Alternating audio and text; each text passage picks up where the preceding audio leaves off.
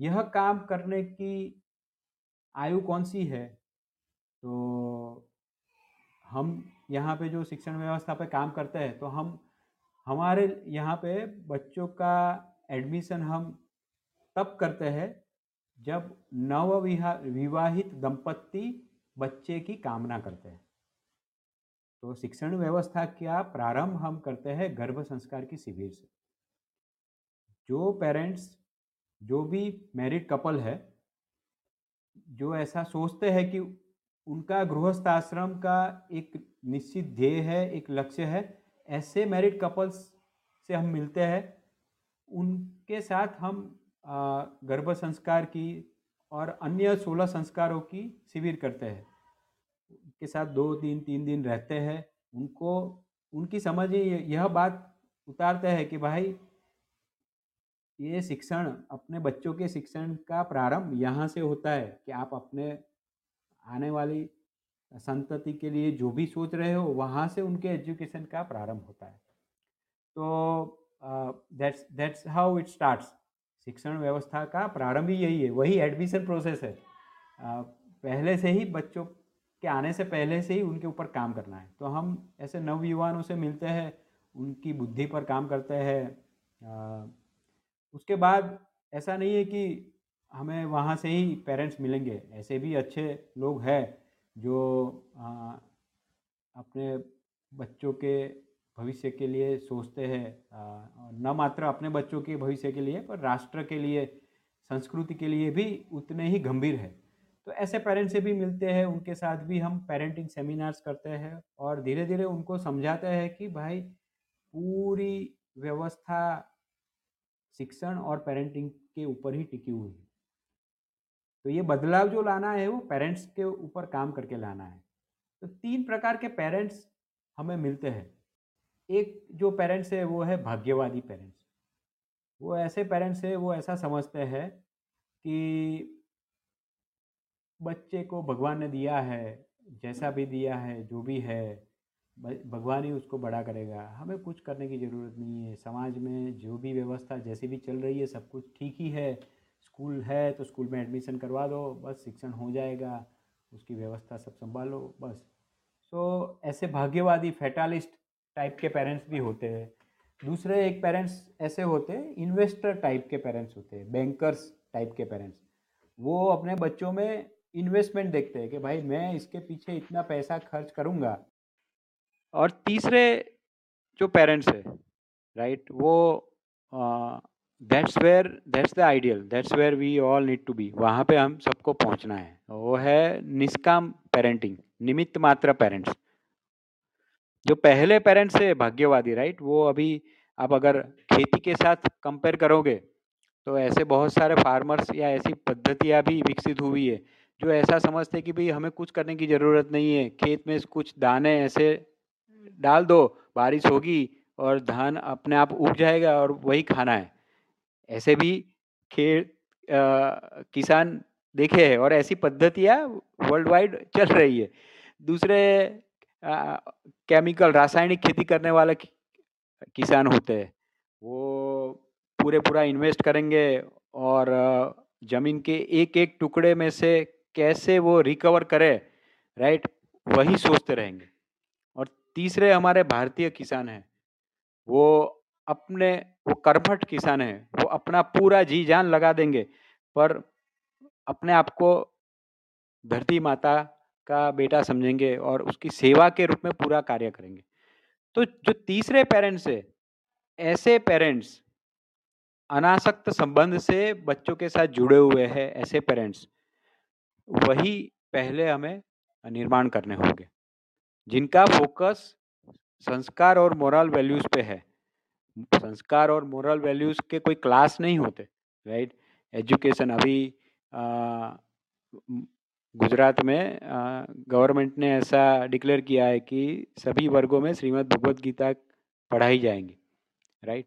अभी वो पढ़ाई जाएँगी, अच्छी बात है। किंतु यदि उनके घर में ऐसा वातावरण नहीं है तो वो बहुत बड़ा द्वंद्व खड़ा करेगा। तो पेरेंट्स को ये समझना चाहिए कि संस्कार और मॉरल वैल्यूज़ जो भी बच्चों में हम लाना चाहते हैं, उस तरह से जीवन जीना पड़ेगा। उनका फोकस, जैसे मैंने आगे बात की, राइट, हम पूरा हम जो, हम कहाँ पे जा रहे हैं, हमारा ध्येय क्या है? 2040 के बच्चों पर हमारा फोकस है। 2040 के बच्चों में कंटिन्यूस लर्निंग का गुण आना चाहिए। तो पेरेंट्स को क्या करना है? पेरेंट्स को कैपेसिटी बिल्डिंग पे काम करना है। अपने बच्चों की जो शक्ति है बौद्धिक शक्ति है, शारीरिक शक्ति है, उसके ऊपर काम करना है। वो खिले बढ़े उस पर काम करना है, नहीं कि सिलेबस पे काम करना है, नहीं कि उनके परसेंटेज पे काम करना है। निश्चित वो वो भी इतना ही ज़रूरी है। पर फोकस अगर यहाँ पे होगा, जैसे किसान की मैंने बात की, किसान अगर मात्र क्षेत्र की शुद्धि पे काम करेगा और बीज पे काम नहीं करेगा तो भी प्रॉब्लम है। मात्र बीज पे काम करेगा, पर अपने क्षेत्र की शुद्धि पे काम नहीं करेगा तो भी प्रॉब्लम है। दोनों पे काम करता है, पर अपने वातावरण के सुधार के लिए कुछ नहीं कर रहा, या उसके बाजू में ही इंडस्ट्री है तो भी कुछ नहीं हो पाएगा। तो कैपेसिटी बिल्डिंग पे ही पेरेंट्स को फोकस करना चाहिए। संस्कार और मॉरल वैल्यू के साथ एक बात और पेरेंट्स को समझनी चाहिए, जो हम समझाने का प्रयत्न हमारे शिक्षण, शिक्षा के प्रकल्प से करते रहते हैं, वो है शास्त्र मान्य एज ड्रिवन केयर होनी चाहिए बच्चों की।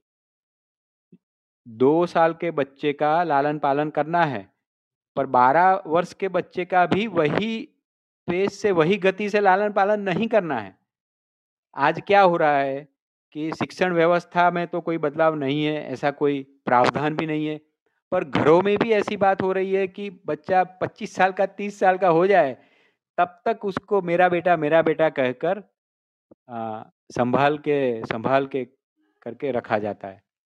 तो क्या होता है कि पहले बच्चा इंजीनियरिंग करेगा, उसके बाद एमबीए करेगा, फिर आईएएस करेगा या फिर आईपीएस में जाएगा।